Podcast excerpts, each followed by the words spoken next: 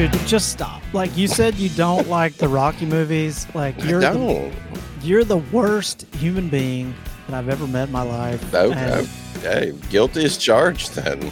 and Eric, you said that's there's no football movie that's as good as like that being a boxing movie. Did I hear you correct?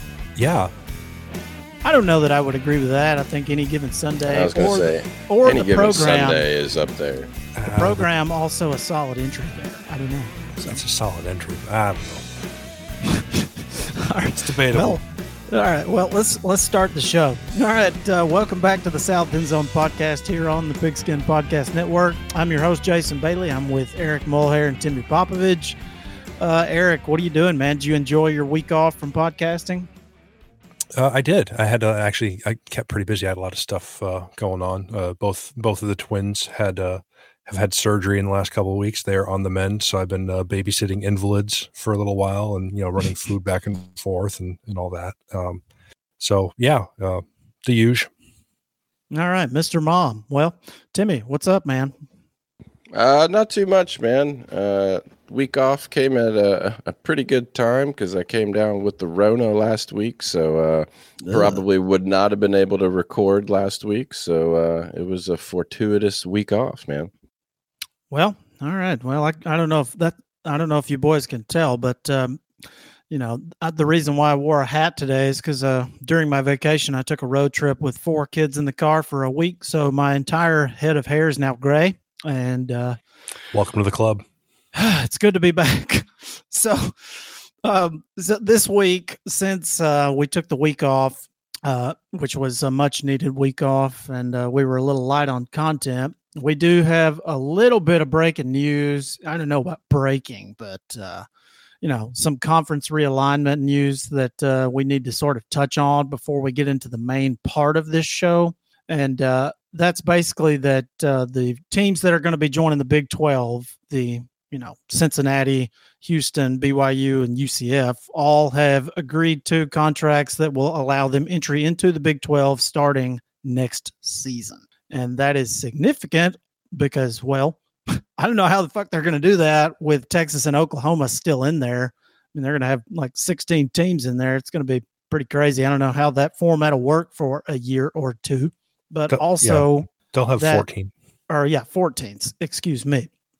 And so I don't know if they'll just do North and South divisions for two years or what their I don't know what their plan is. So that'll be interesting to watch. And also, Eric, now I didn't get a chance to look at the teams, but there are six, count them six teams from Conference USA that are jumping to the AAC. What teams Yes. are those? They are, um, in no particular order, uh, UAB, FAU, Rice, UTSA, Charlotte, and the North Texas Mean Green uh, are going from the Conference USA to the AAC uh, starting July 1st, 2023. So this is their last year in, in Conference USA. Now, I didn't, I, I, I knew this. I'd kind of forgotten about it. Um, that those six teams, that's in addition to the three teams that have already left to go to the Sun Belt, uh, Southern Mississippi, Marshall, and Old Dominion. So the That Conference in- USA is basically dead. Yeah, they boy, they are hurting because th- so they started this past season, uh, fall of 2021, with 14 teams. So after these nine leave, uh, and then starting in 2023, they're going to add New Mexico State, Liberty, and then a couple of FCS schools are jumping up: uh, Jacksonville State in Alabama and Sam Houston State. So those are two, you know, pretty g- really good uh, FCS programs, but they're, you know, that's who you're replacing uh, you know UTSA and Marshall with you know so 14 teams in the 2021 season and they currently uh, as of right now are slated to have nine uh, in 2023 so conference USA is hurting Mm, man, well, it's not the Fun Belt, but uh, you know they do tend to put on some watchable games, at least uh, you know some Thursday night games here and there. So Yeah. I don't know that.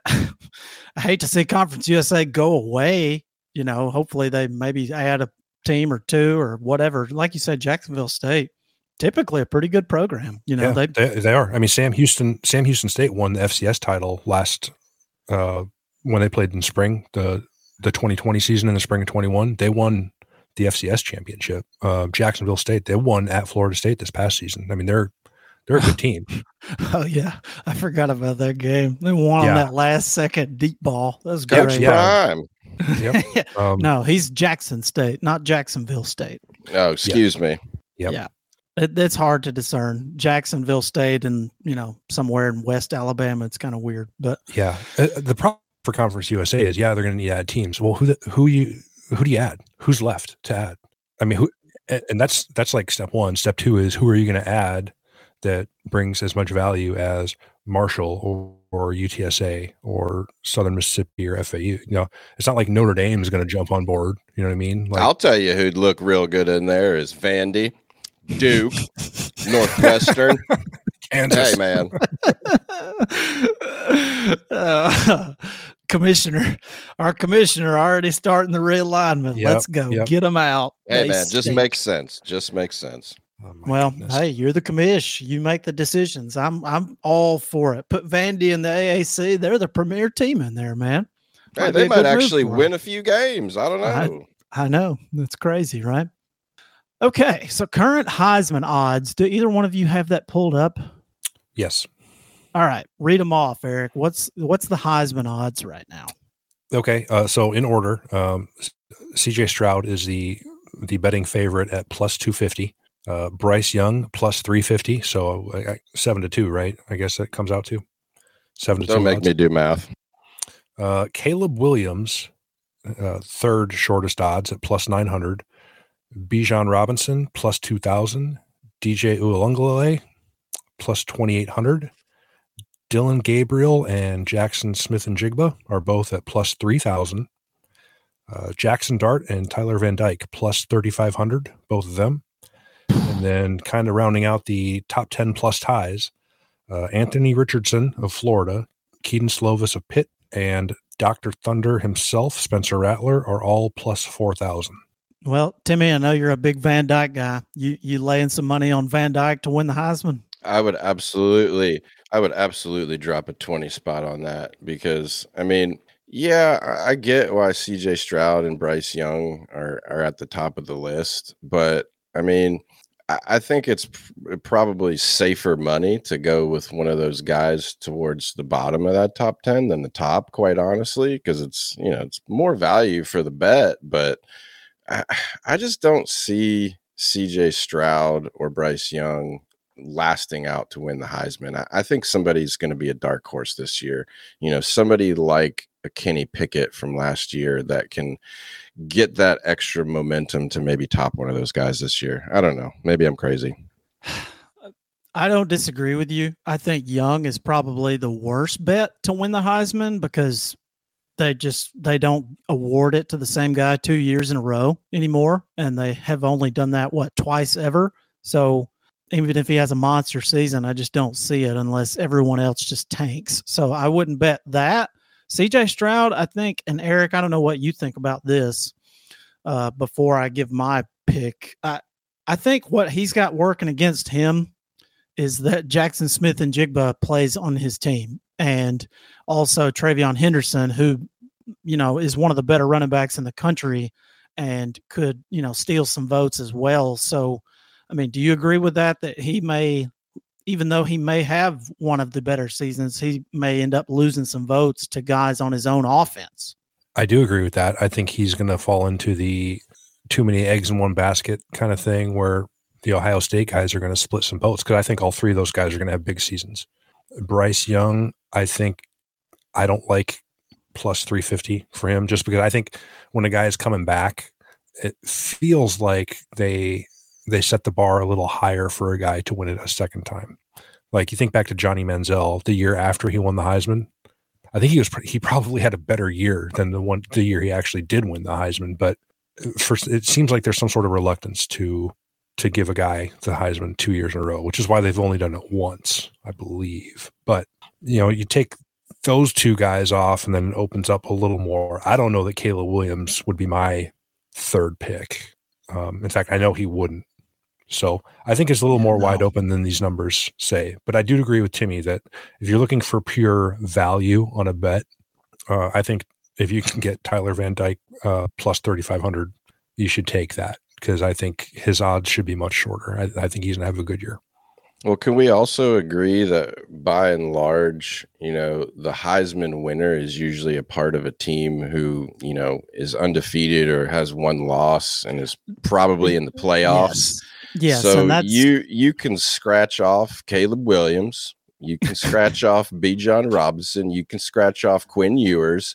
I mean, those guys are great football players and they are elite talents, but they're not going to have the the team behind them to make their performances stand out. I mean, if Bijan Robinson rushes for 2,000 yards and Texas goes six and six, is he going to win the Heisman?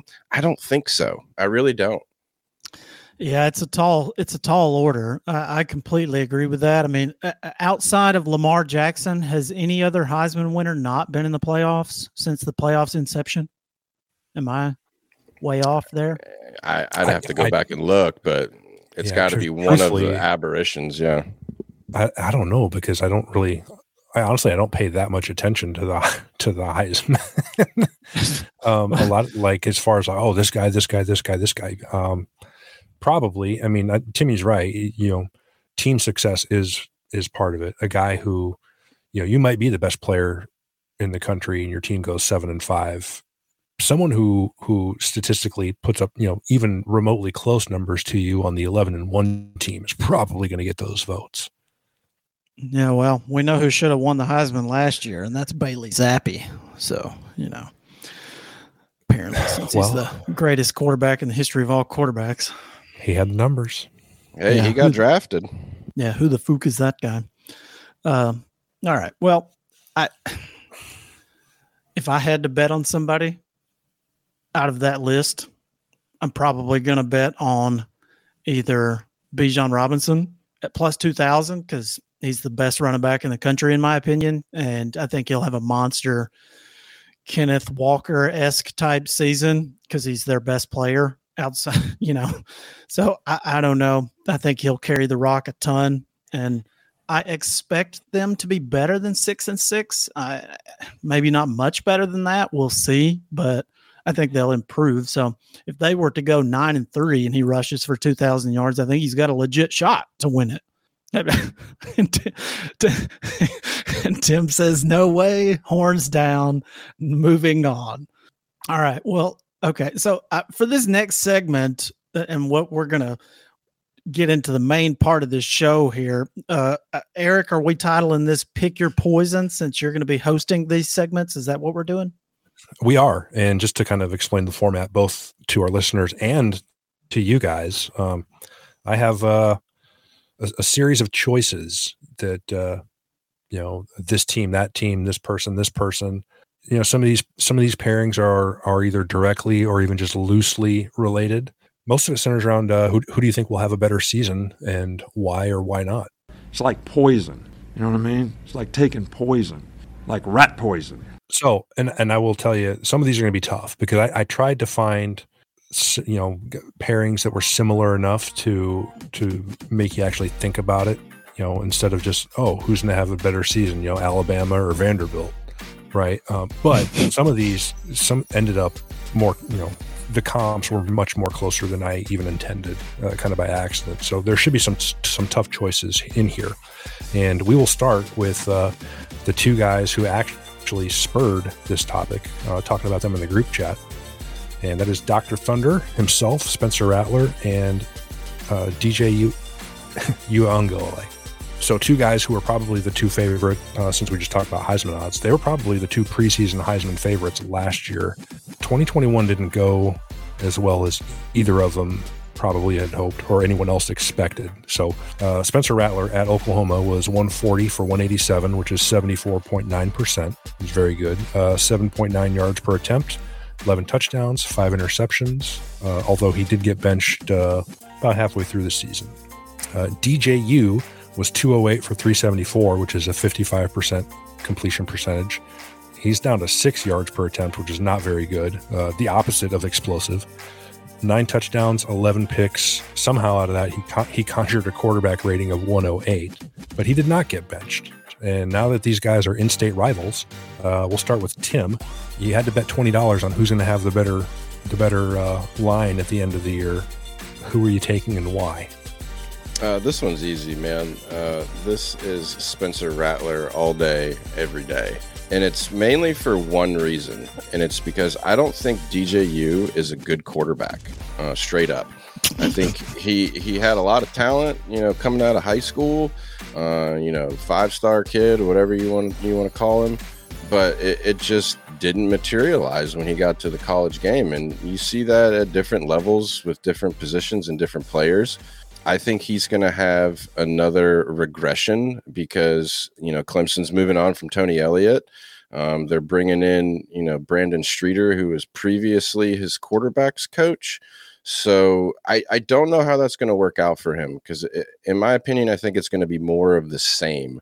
You know, you're keeping the same guy as your quarterbacks coach, but then he's got the extra responsibility of being the offensive coordinator on top of all that.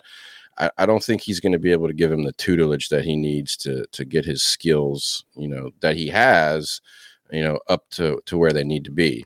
Uh, but on the flip side, uh, Spencer Rattler, I think, is going into a good position at South Carolina.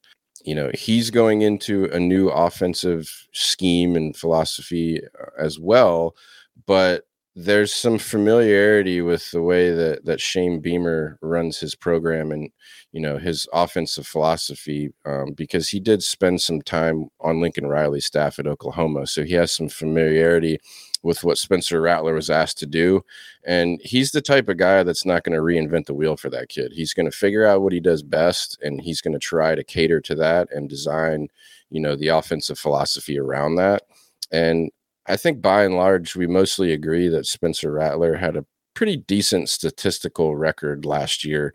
He he just got you know caught up in in the cog of you know them losing some games with you know a highly touted freshman kid and Caleb Williams right behind him, and Lincoln Riley wanted to see what the kid could do. Um, I think this is a great scenario for Spencer Rattler, and I think he's going to have a good bounce back season. Jason, agree, disagree? I agree with most of that. I think just straight up between the two guys, I think Rattler is more physically gifted as far as a you know being just a better pure passer and I don't think that's much of a question but I do disagree in that DJU will regress again because I think Tony Elliott moving on is a good thing. Even if you keep the same guy in house, I mean, Tony Elliott was the one calling the shots and the play calls. Clemson, in large, had a ton of injuries last year on offense. You know, they lost Justin Ross to injury the year prior, and he never came back. He was a shell of himself. And uh, Will Shipley was hurt for a large part of the year. And so they didn't have a running game to take the pressure off of DJU. I mean, we saw it. Their offense was pitiful. They didn't have any kind of playmakers early in the season. And Eric, you did miss something there where DJ, you actually did get benched at one point in the season. And they brought in some kid and he ran like five oh, plays and they sure. were like he got he got benched for like two series and then yeah. was, they were like, No, get your ass yeah. out. Yeah, that's right. And so the, I, I don't know, man. If I had to just pick who's gonna have a better season statistically speaking, I think Rattler will have a better season. Even though the talent around DJU will be better, statistically speaking, Rattler will have a better season. But if you're asking me which team will have a better season, I think Clemson will definitely have a better season than South Carolina. But with DJU, man, this is a really, really tough one because I could see it going two ways.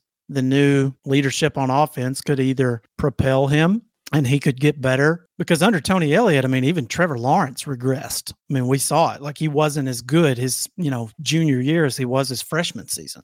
So he could, DJU could get better and keep his job, or he could suck again. And I'm telling you, he's going to have a really short leash too, because Klubnik looked, you know, pretty good in the spring game. So I think there's going to be a lot of people calling for, you know, him to be in the game if uh, DJU's not getting the ball out. So as much as I hate to say it, I probably agree with Timmy. You know, I, I, I expect Rattler to hold on to the job. I don't think he has any kind of remote challenger for his job. And so, for that reason, I would probably agree with Timmy that Rattler will have the better season. But it wouldn't shock me if DJU improves a ton from last year. Maybe not statistically, but just overall leading the offense, being a field general type type thing. Well, you yeah. do bring up one interesting point that works in my favor that I forgot to mention. You, you, did say that you know Trevor Lawrence did regress, you know, what in his time there from his high school prospect and what he actually was on the field, and he was still a generational talent, you know, but he could have been more, and I agree with that. But the common denominator in all of this is the fact that Brandon Streeter was still the quarterback's coach. And I put that more on the quarterback's coach than I do the offensive coordinator.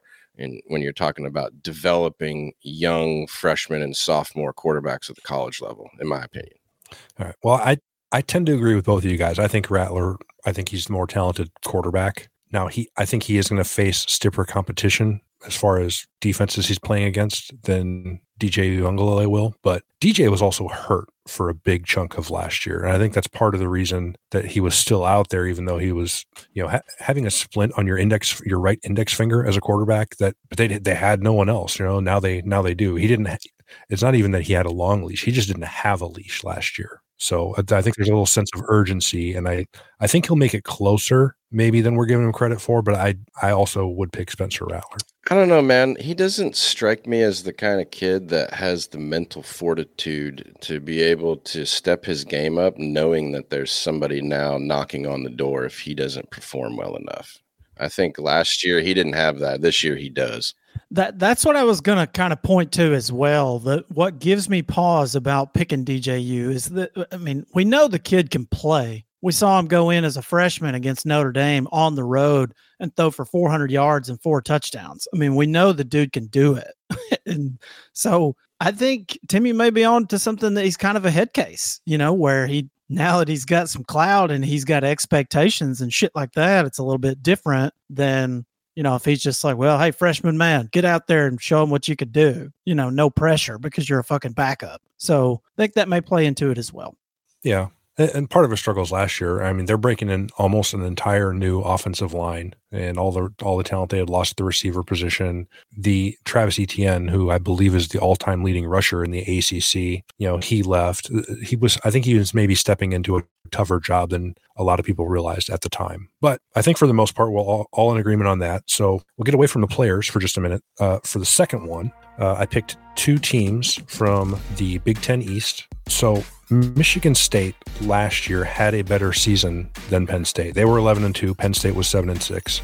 Uh, Michigan State won in week 13, 30 to 27. They went to a New Year's Six Bowl and won. Um, Penn State started off 5 0, and then they lost three straight, even though there were some close ones. However, uh, even after both of these schools giving their coaches huge extensions and raises, Penn State has the much, much shorter odds to win the Big Ten. They're, they're plus 1,300, which isn't great, but Michigan State who had the better season, is paying their coach more money, went to a better bowl game, won it. They're plus four thousand. You know, they're they're in Kedon Slovis Heisman territory there. What uh, which team? Not and this is season wide. This isn't their their one on one matchup head to head because this question might actually be answered by then. But uh, which of these teams do you expect to have the better season, Jason?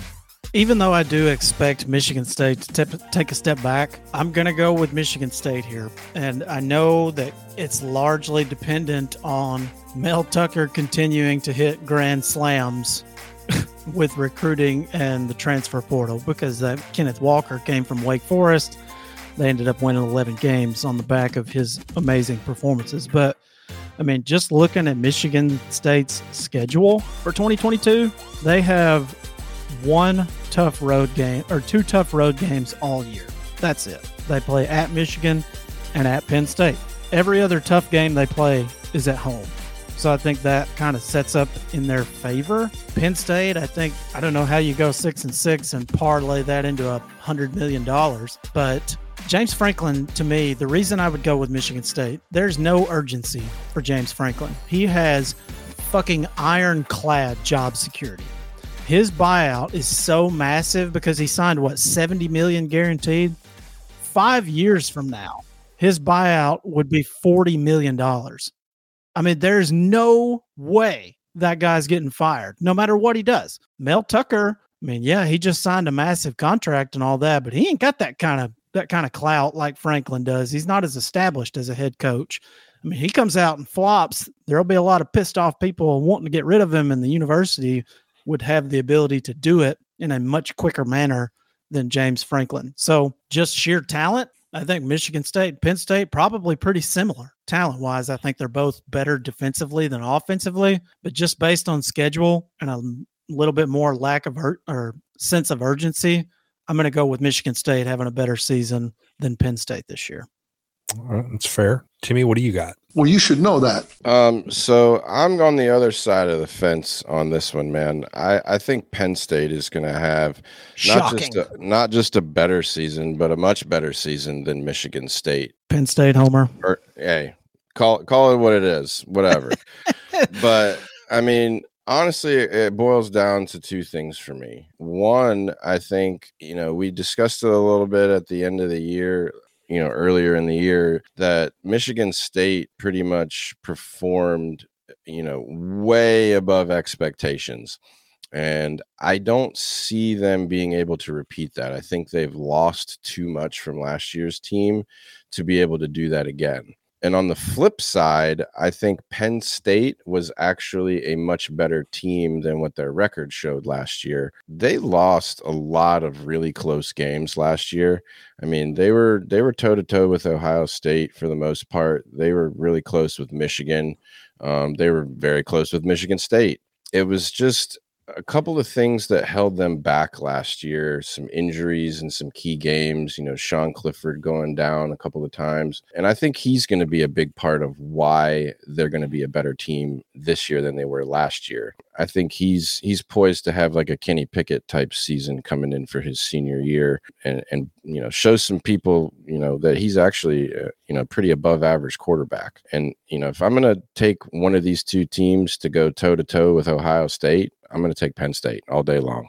Well, ba- ba- based on last year, that'd be a smart pick because it was 49 to nothing at halftime against Michigan State. But I agree with most of what you're saying, dude. But I mean, you just look at Penn State's schedule, it's not easy. They open up on the road at Purdue. That ain't a fucking guaranteed win. Two weeks later, they're on the road at Auburn. That's not an easy place to play. I know Auburn is probably going to suck this year, but it's on the road. They're not an easy team to beat, you know, when you're at the plains.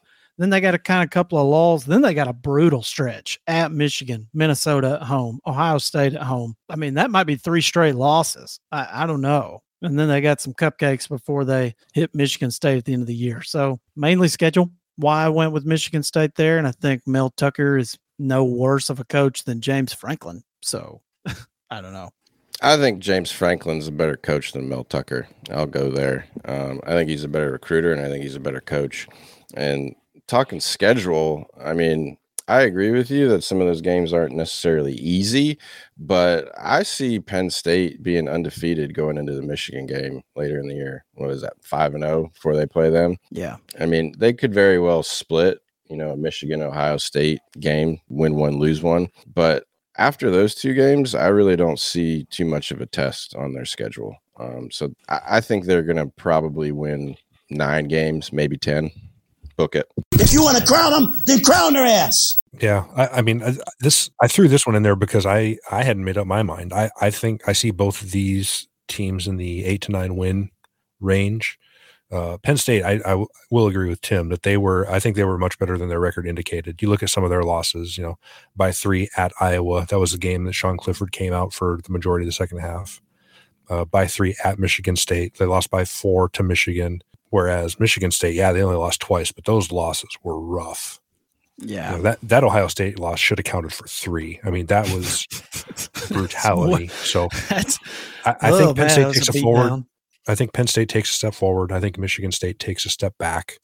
Uh, I don't think either of those are too outlandish uh, of a statement, and I think these teams end up pretty close. I think if I had to pick one, I might lean Penn State, but time will tell. I mean, how much success would you put for Michigan State last year on Kenneth Walker's shoulders? I would put a very, very large portion of that, and Big he's chunk. gone, and he's Well, gone. single so he's he single handedly beat Michigan. So Uh, Yeah, exactly. I mean, he was a Heisman front runner up until the very end, and yeah. you know, not having that kid alone is that's worth an L at least one or two games. You know, going into next year. Yeah, I agree. All right. Uh, number three. Uh, these are two guys who were actually teammates, and once I kind of pulled up the numbers, I didn't realize this, but they were they were effectively the same exact player last year uh, as teammates. They've both moved on to maybe not greener pastures, but certainly different ones. So Jaxson Dart, who's now at Ole Miss, and Kedon Slovis, who is at Pitt. So I'm going to give you these stat lines from their time at USC last season, and you can see what I'm talking about. Uh, Jaxson Dart, 117 for 189, which is 62%. 1,300 yards, 7.2 yards per attempt, nine touchdowns, five picks, and a passer rating of 132.5. Uh, Kedon Slovis, 139 out of 297 for a 65% completion rate, 2,153 yards, also 7.2 yards per attempt. Uh, similar touchdown to interception ratio, 11 to 8, and his passer rating is 132.7. So he was 0.2 points better as a passer than Jaxson Dart. Um, so these guys very very similar stat lines. So you got to pick a guy better number at the or better numbers at the end of the year. Timmy, who's your horse? Jaxson Dart all day, every day. Yep, this one's easy. I Yeah, agree. this is- Ole this Miss easy one, factor. man. Kiffin, man. Kiffin is the X factor. He's an offensive guru. Not to take anything away from Kedon Slovis going to Pitt, but I just I, I don't see him having the kind of year without Jordan Addison to throw to. I don't see him having a monster season like Jaxson Dart could potentially have, especially given the the home runs that or well potential home runs that Kiffin hit in the transfer portal with guys like Zach Evans and others. So I, give me Jaxson Dart all day. I agree with Tim. Yeah, I, I think his situation is going to benefit him a lot more than Kedon Slovis' situation is going to benefit him.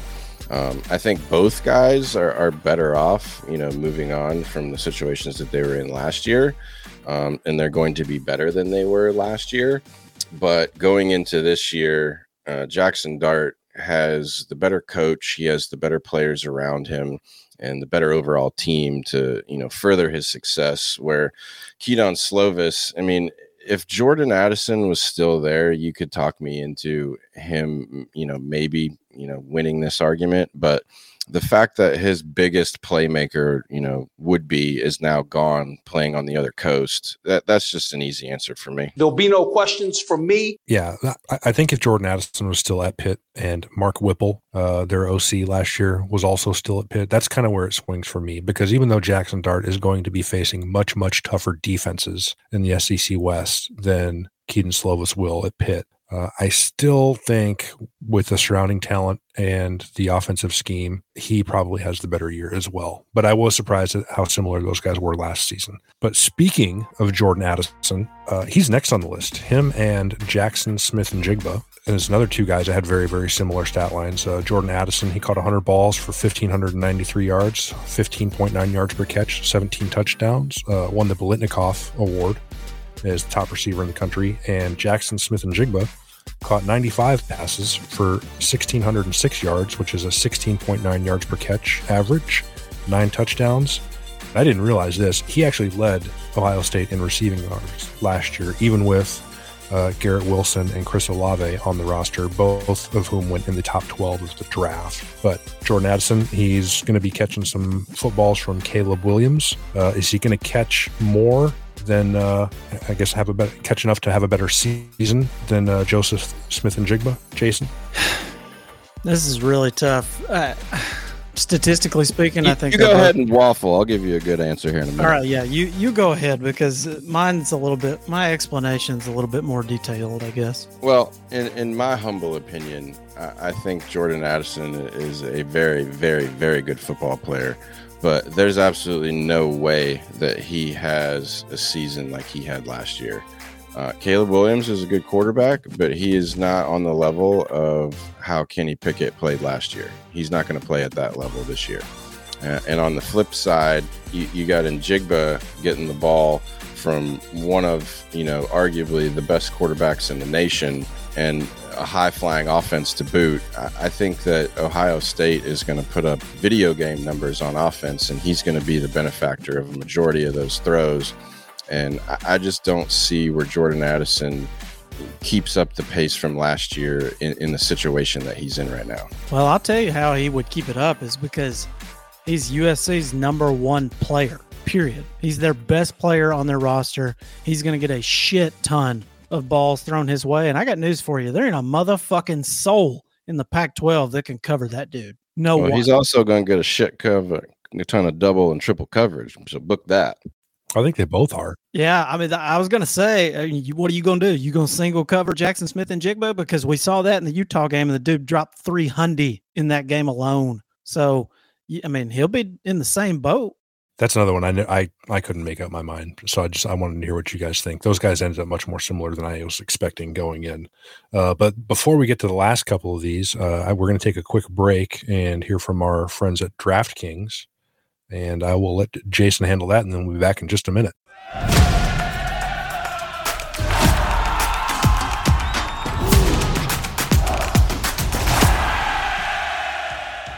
The Stanley Cup Finals are here, and our official sponsor, DraftKings Sportsbook, which is an official sports betting partner of the National Hockey League, has a pretty amazing offer. Now, understand, if you're a new customer, you can bet $5, that's all, on any team to win and get $100 in free bets no matter what, win or lose. If you're looking to turn a small bet into big money, then with DraftKings same game parlays, you can do just that. Create your own parlay, combine multiple bets. It's your shot at an even bigger payout. DraftKings is safe, secure, reliable. Best of all, you can deposit and withdraw your cash whenever you feel like it. Download the DraftKings Sportsbook app now. Use the promo code TPPN. Bet $5 on any NHL team to win and get $100 in free bets no matter what. That's promo code TPPN. DraftKings Sportsbook, an official sports betting partner of the National Hockey League. Minimum age and eligibility restrictions apply. See our show notes for the details.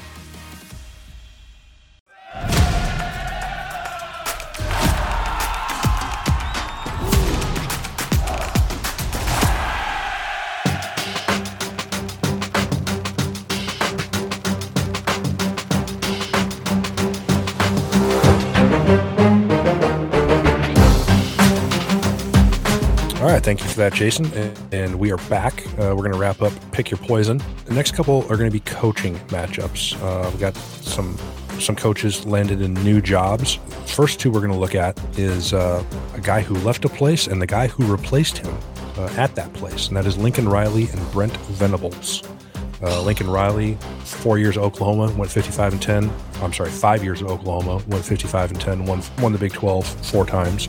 Uh, longtime defensive coordinator at Clemson. His defense has finished in the top 10 in yards per yards allowed per game, uh, seven and eight, eight past years. And he's had, uh, by my count, 13 players drafted in the first two rounds uh, since 2014 in his time there. So replacing Lincoln Riley at Oklahoma, end of the year, who do you think will have uh, be sporting the better record, Timmy? Um, I think it, it, this one's an easy one in my opinion because I don't think USC is going to be very good. I think I've been very adamant about that. You know, this year. Not You to have. say that they're not that, not to say that they're not going to be something. You know, two years from now or three years from now, and, and not trying to throw too much shade at Lincoln Riley, but I think Brent Venables' position at Oklahoma is a lot more apt to win now than um, Lincoln Riley's is at USC.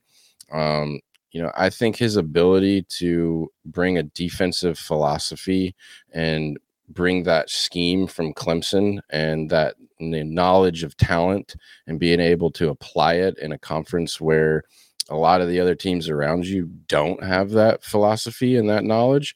I think Oklahoma can stymie some people on defense. Um, and you know, they got Dillon Gabriel coming in who's no slouch at quarterback, and and I think he could be a big plus for them after losing, you know, Rattler and and Caleb Williams. So I, I think his situation is is like I said, a lot more conducive to uh, an early winning formula than it is at USC. Jason, rebuttal. Uh, no rebuttal. I tend to agree with Tim. I think Brent Venables has a better season this year, and it's not because of you know Oklahoma playing potentially playing some defense or whatever. I think it's going to be a year or two before we really see a transformation on defense. You might see some instant improvement just in form tackling because they were one of the worst tackling teams in the country last year. So Yeah, like that to- shit'll change. like It to will. think that yeah, I, I would like to think that that improves. Okay, but I, I'm seriously concerned about USC's depth. Yes, they took all those transfers, all that kind of shit, but they got like 55 scholarship players. Okay, they're not deep, so they may start out and win some good games early, but you get in the dog days of you know late October, November, early December. I, I have concerns that you know if they don't stay at least marginally healthy, they're going to be getting their asses kicked towards the end of the season. So, and especially if they have some kind of injury. I mean, imagine if Caleb Williams were to get injured. Yeah, I, I was just gonna say, well, you're you're talking about the death. I was like, man, they. I look at USC. They feel like they're one Caleb Williams injury away from three and nine. Yeah, that's like exactly even right. even even in that garbage ass conference, which which is the only reason I was tempted to to maybe lean Lincoln Riley. Is like, well, you know, he, he's got his quarterback fam- familiar with this system. He's he's playing absolute nobodies all year. I don't care who you play. You know, and then you can kind of compare that with with Brent Venables at Oklahoma. I think Oklahoma State showed that if you play really really good defense in the Big Twelve, you can win with an average offense. You can do really really well. And I think Brent. Now I I agree with Timmy. Might not get that year one right out of the gate, but boy, they're they're a hell of a lot more likely to stop anyone than USC is going to be. So I, I was kind of torn. I think I'm a slight Venables lean but I could also see USC going ten and two. You know, if everything breaks right for them. I can't see that at all. You kidding me? You kidding me? I think we all just have a general disdain for USC after Hunter picked them to go undefeated and make the playoffs last year, and they went four and eight. Oh, that was just lunacy. But I mean, in all seriousness, can they win eight, nine games this year? Sure. I think that is a perfect year for them. Um, you know, realistically speaking, 10 wins, I don't see that at all. I, I don't. I'll be really anxious to see anxious to see what their Vegas total comes out to be sometime in August. You know, 10 and a half. Oh God, I'll Under. fucking ride the shit out of that under. Oh man, I hope they do. I hope they give them tons of clout, making like a nine and a half total. That's an easy payday. Yeah, I mean they, they don't like you said they don't have a lot of depth, but they do have a a lot of talent. Um, and if they can figure some stuff out up front, that I'm again the Pac-12 is absolute top to bottom garbage outside of Utah and maybe Oregon. You know, would I be shocked, speechless if they win ten games? No, I don't expect it, but you know I wouldn't be dumbfounded either. So Wow. I'm taking a page out of Timmy's book here, uh, where with regard to NFL free agency, because he's a big Redskins hater. You can't build a team out of free agents. You just can't. It never fucking works. It just you doesn't could work. build yeah you could build a team for a given year i don't know that you can build a program off the back of it which is you know and, he, and the guy's been there six months i don't know if that's what he's trying to do or what he has to do right now what time will tell but uh, i think i'm also a, a slight venables lean uh, moving on to another couple of coaches these time uh, these guys are both first timers they are walking into uh, a ready-made rivalry in the ACC Coastal, uh, taking over teams that both went six and six last year. Uh, Brent Pry, the Penn State defensive coordinator, is going to Virginia, and I'm sorry, Virginia Tech, and Tony Elliott, the longtime Clemson offensive coordinator, is You even got to get my fucking opinion on this, Eric. You kidding me? I I can't believe I, this. I don't need to know what it is. I I already know what it is. I want to hear your reason why you think Brent Pry will have a better year than Tony Elliott. Right? Because these guys are in the same division of the same conference. They're going to play each other. They're taking over teams that were very, very similar, uh, and they have similar backgrounds. So, you know, what, what do you think, Jason? I'm going to let Timmy go first on this. one. Okay. I'm going to. Def- Okay, I, I had you go first because I wanted to. I don't already know what your opinion is. Yeah, I'm going to defer to the second half on this and let Timmy take the rock here because I am really anxious to to hear this. So it's an interesting discussion, you know, taking the Homer hat off here for this upcoming season. Now, if you're going to talk to me about, you know, three, four, five years, who's going to have the better team and the better program, Brent Pry is going to fucking slap Tony Elliott upside the head and make him call him his bitch. All right.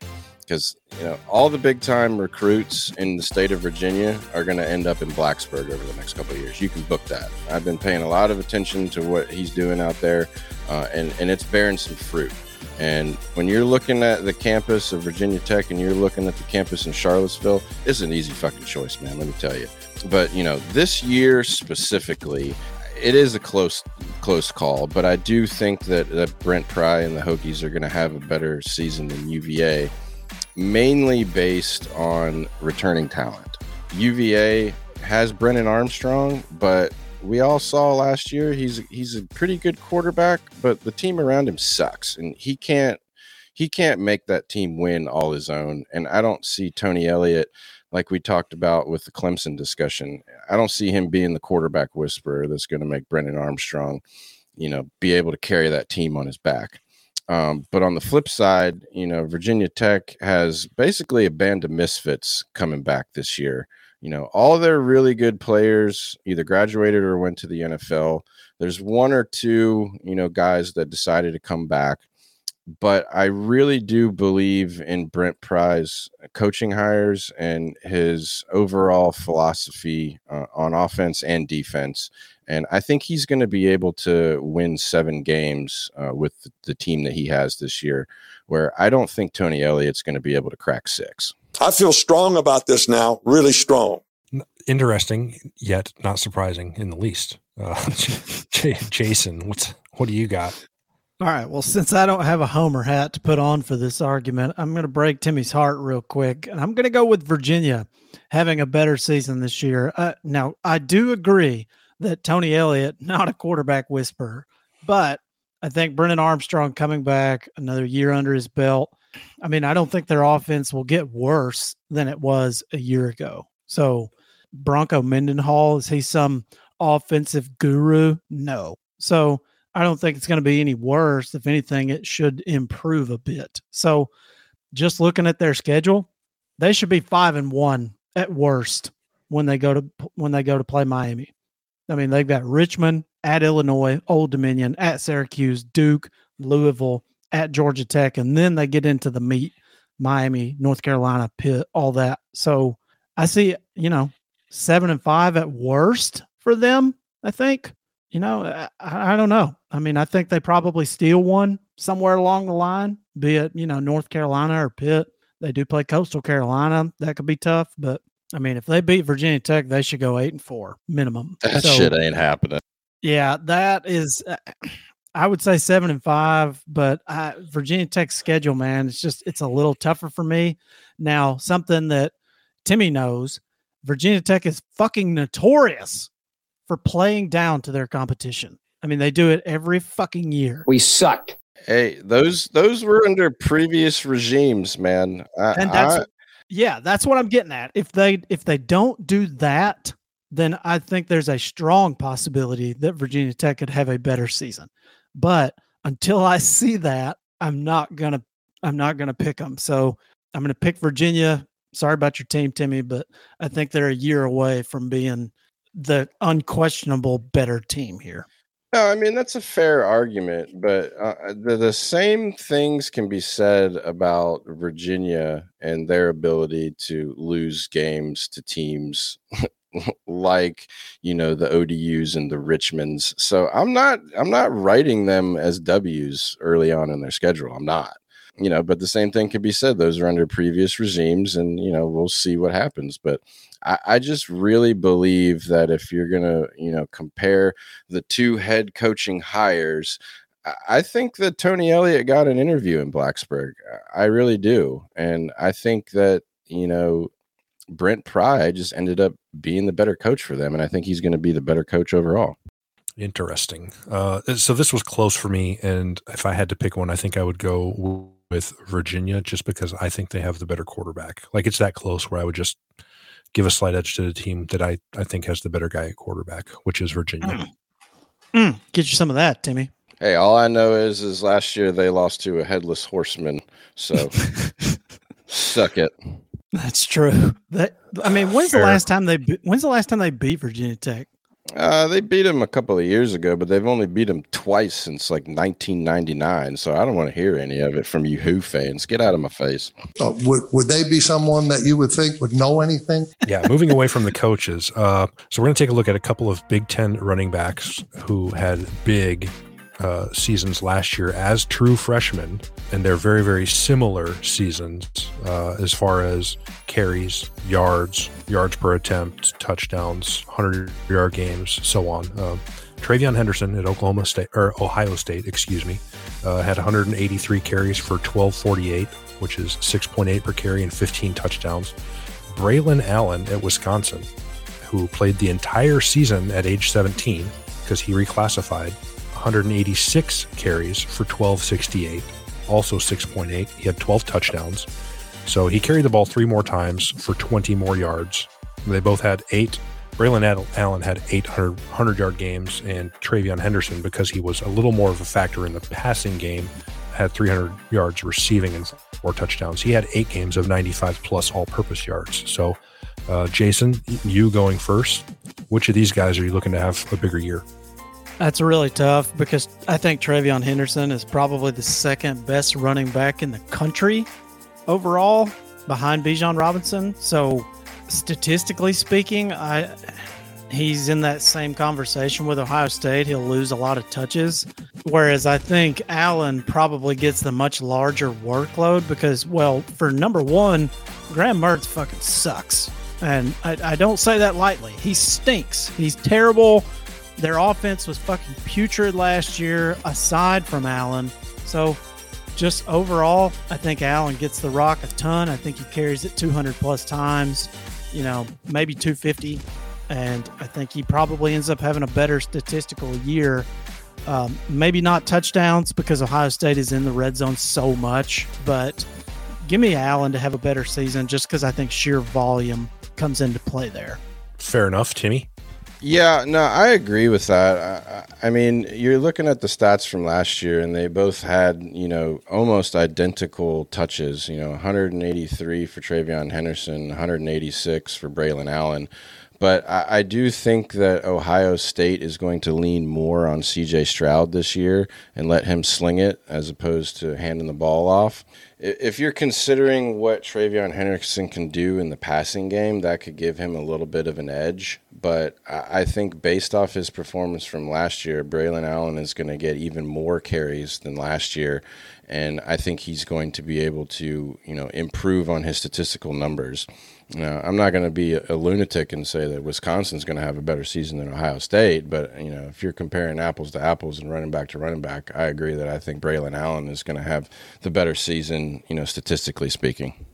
Yeah, so it's worth pointing out that that 186 carries that he had, uh, he was a special teamer and part timer for the first month of the season last year. And then they had uh, Jalen Berger transferred. They had another guy transfer. They had a guy get hurt, and he wasn't really the workhorse till about week five.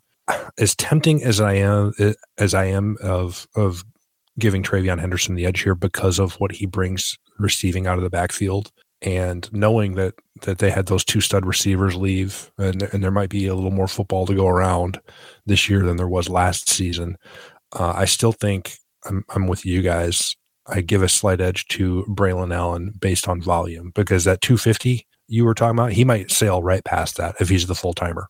Yeah, agree. I mean, it's not uncommon for them to have a running back that's got 290 to 300 carries. Right. I mean, you're talking about Wisconsin playing 12 games. Are they going to give him the ball 22 times a game?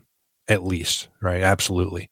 I think he'll go right past 250. So I I would give the edge to him, even though I you know obviously I think Ohio State will be the far superior team. All right, boys, wrapping up. Last one. Two coaches who are coming into the SEC from previous successful coaching stops. That is Billy Napier at Florida, who had a really good run at Louisiana. Brian Kelly, who is coming to LSU from Notre Dame, where he left as the winningest head coach in program history, even with 21 wins vacated both of these teams were six and seven last year. Really, really struggled. Cultural fit aside, uh, which coach do you expect to come out? Uh, I mean, uh, you know, outside of that, they're they're similar in a lot of ways as far as where they've been, uh, how they've done, and where they're going. So, uh, Jason, I'll let you go first. Who do you expect to have the better year one playing in the SEC? I can't discount the cultural fit. I, I don't see it. I don't see Brian Kelly. Now, not to say that the guy can't coach football because I'm a believer in Brian Kelly to put a winning football team together. However, when your team is so fucking thin that you can't even do a spring game of ones versus ones and twos versus twos. You have to just do a scrimmage because your team is so thin because of injuries and transfers and COVID and all kinds of other shit. I, I don't see him walking in this year and winning eight, nine games. And I think it's entirely possible that Billy Napier could come out and have a, you know, really, really good first season, especially if they win a couple of games they're not supposed to. Because I think we all, I mean, can we all by and large agree that Dan Mullen is not the quarterback guru that he used to be with guys like Dak Prescott and people like that? Because I, I mean, AR 15 didn't really get the job until what, late in the season? And Late, Emory late, late. Jones. Yeah, late. Yeah, I think his, Emory his first start was the Georgia game. Uh, yeah. And so uh, you look at Florida, a team like Florida, they've got some fucking athletes. Okay. Like two years ago in the COVID year, they went toe to toe with Alabama in the SEC championship game. Okay. Like, I mean, almost beat them. So I think just from sheer athletic ability and Napier having, you know, done things right and hired all kinds of crazy extra staff and fucking nutritionists and all that kind of shit, like he knows the right way to build a program, I could easily see them having some instant success and having a really good year. They open with Utah, so they're going to get hit right in the mouth right out of the gate. But if they were to manage to beat Utah and also beat Kentucky, uh, who's coming to the swamp this year, they seem to have Kentucky's number most of the time. I know Tim's high on Kentucky this year. I'm not as high. I think they take a step back. So I, I mean, if they win those two games and then they've got a sleeper before they play Tennessee, so it could go one or two ways. Yeah, they could come out and be terrible and you know still look like the Florida from last year where they stink and they're one and three. But they come out and they're three and one or four and zero. I mean that they're in they're in store to potentially you know challenge Georgia. I mean, if they came out this year after everything Georgia lost on defense, would it just absolutely blow your mind if Florida was in a close game with them? Um, kinda, yeah. What about you, Tim? Well, I mean, my answer to this question is the easiest one that I'm going to answer on tonight's episode. And Billy Napier is going to have the better season. For a lot of the points that you already mentioned, I mean, Brian Kelly at LSU is not a fit at, at all. He's, he's not at Notre Dame That- anymore. that- you can't just hate on Well, him. Well, no, but I mean that's part of my argument, man. Like I think he's going to get a very rude awakening when I don't know if he's dusted off the schedule yet and figured out that he plays in the SEC West now, and he doesn't get to just pencil in everybody he wants to play every year. Like them playing in the SEC West is a, is a big factor in this equation for who's going to have the better year this year. Billy Napier is walking into to not much better situation in Florida, um, but he's playing in the East, and he doesn't have as big of juggernauts in the East as there is in the West. And Brian Kelly's going to end up getting a big big big piece of humble pie in the SEC West this year. You know, if you if you're going to tell me they're going to go 6 and 7 again, I'd be like, "Holy shit, that's a really good year for them." Uh, I mean, it would not shock me at all for them to win 3 or 4 games this year. It really wouldn't because the the cupboard is bare there.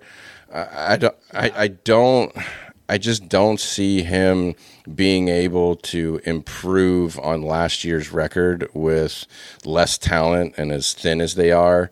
Where at least Billy Napier has a little bit of fat left on the bone at Florida and, and a little bit easier schedule. So I think he's going to have the much better year by far. Yeah. The main factor with Brian Kelly for me, dude, it's kind of like I, I see him as the opposite of what you would typically see a successful program or a program that's down become a successful program because I don't see him being able to culturally walk into those living rooms in Louisiana and win over those students who could potentially go to Alabama or a school like Texas that's in the SEC. You know, I, I don't see him winning those recruiting battles. So, not to say he's not a good recruiter, but look at Notre Dame right now. Who's got the number one recruiting class for 2023? Notre Dame. So, if you're going to tell me that Brian Kelly couldn't get the players, then why is Marcus Freeman getting them? And now he's got to go recruit the SEC West against Nick Saban and guys like Kiffin and Billy Napier and Kirby Smart. I'm not buying it, dude. I, I, And I'm Jimbo's not buying it. collective. Yeah, and Jimbo's fucking massive collective. I mean, that's another big factor. I mean, I, I just I don't see it, dude. I think this is gonna be. I'm gonna go out on a limb and say it, dude. I, I don't think the experiment's gonna work. I think he's gonna tank at LSU. I don't think they're going to be very good under Brian. No, I agree. And and if you're talking, you know, to me in a conversation about who you think the better football coach is, I think Billy Napier's a better football coach than Brian Kelly is. Straight up, I, I think what what you know Billy Napier did at what was it Louisiana Lafayette? Yeah, yeah. What, what he did there uh, over his tenure, I think was more impressive than what Brian Kelly was able to not do with Notre Dame. So I, I don't know. I'm just I'm not high on Brian Kelly at all. I never really have been. Like I don't think he's a terrible coach, but I don't think he's as good as everybody makes him out to be. Yeah, well, I think most LSU fans will probably agree with that. Eric, I mean, what did you have? Were you close on this one? I, was initially I was kind of leaning LSU because the first part of Florida's schedule is so brutal. I look at their schedule, I was like, man, I could see them starting like one and four. Uh, and I'm not a big Anthony Richardson believer uh, after watching him play last year. But then I looked at LSU's schedule, and the back half of their schedule is rough. Um, you know, I don't know how much stock I put into the the cultural fit aspect of it because you look at LSU, and I don't know that it's possible to be more Louisiana than Ed Orgeron uh, and it didn't go well for him. So, you know, I think that only goes so far. But I think I would give a slight edge to Florida because they play in the East, uh, even with those tougher games on the front end. Their conference schedule is not as daunting, and I think they probably have a little more talent, particularly on the defensive side of the ball. I don't know. Ed Orgeron accomplished more in one season at LSU than Brian Kelly did in 10 at Notre Dame. So I don't know that I would hate on Ed O there, but I'm not. I'm not hating on him. I, you know, I'm a big fan of the guy. I'm just saying. I'm just saying. Cult. You know, when you talk about the cultural fit. Well, how important is that? You know, it, it seems like one of those. It, it's the icing on the cake, but it's not the cake. Like I just, I, I wouldn't rule a guy out simply because he's not Cajun. That's all I'm saying. But all right, well, that's all eight of them. Uh, I had a bonus one lined up if, if you guys wanted, which was uh, Urban Meyer versus unemployment, uh, because I've seen a, a couple of oh, tweets and articles man. about examining whether someone will hire him again. But I think we can skip that. I'm going unemployment. Yeah, that, that, yeah, I think that I guy too. is. I, I think the guy's just too radioactive. That guy is certified and double stamped unemployable. I mean, I don't even know if Walmart would give that guy a look at this point. All right. Well, T- TBD. And any listeners have uh, questions or topic ideas, uh, maybe we could do a mailbag episode if we get enough feedback. That'd be fun. Oh, you know what? I actually that that is something we need to do. I've got a handful of emails that we need to go through. I'm glad you reminded me of that because I'm terrible at remembering that. All right. So, well, we'll cover that next week. Plus, plus maybe something else if if inspiration strikes us. But uh, other than that, I think we're good for this week, guys. All right. Well. In that case, you guys can find us on Twitter at South End Zone Pod. We'd like to thank our corporate sponsor, DraftKings Sportsbook. And uh, we'll be back with you next week. So until then, later. Thank you very much. Have a great day.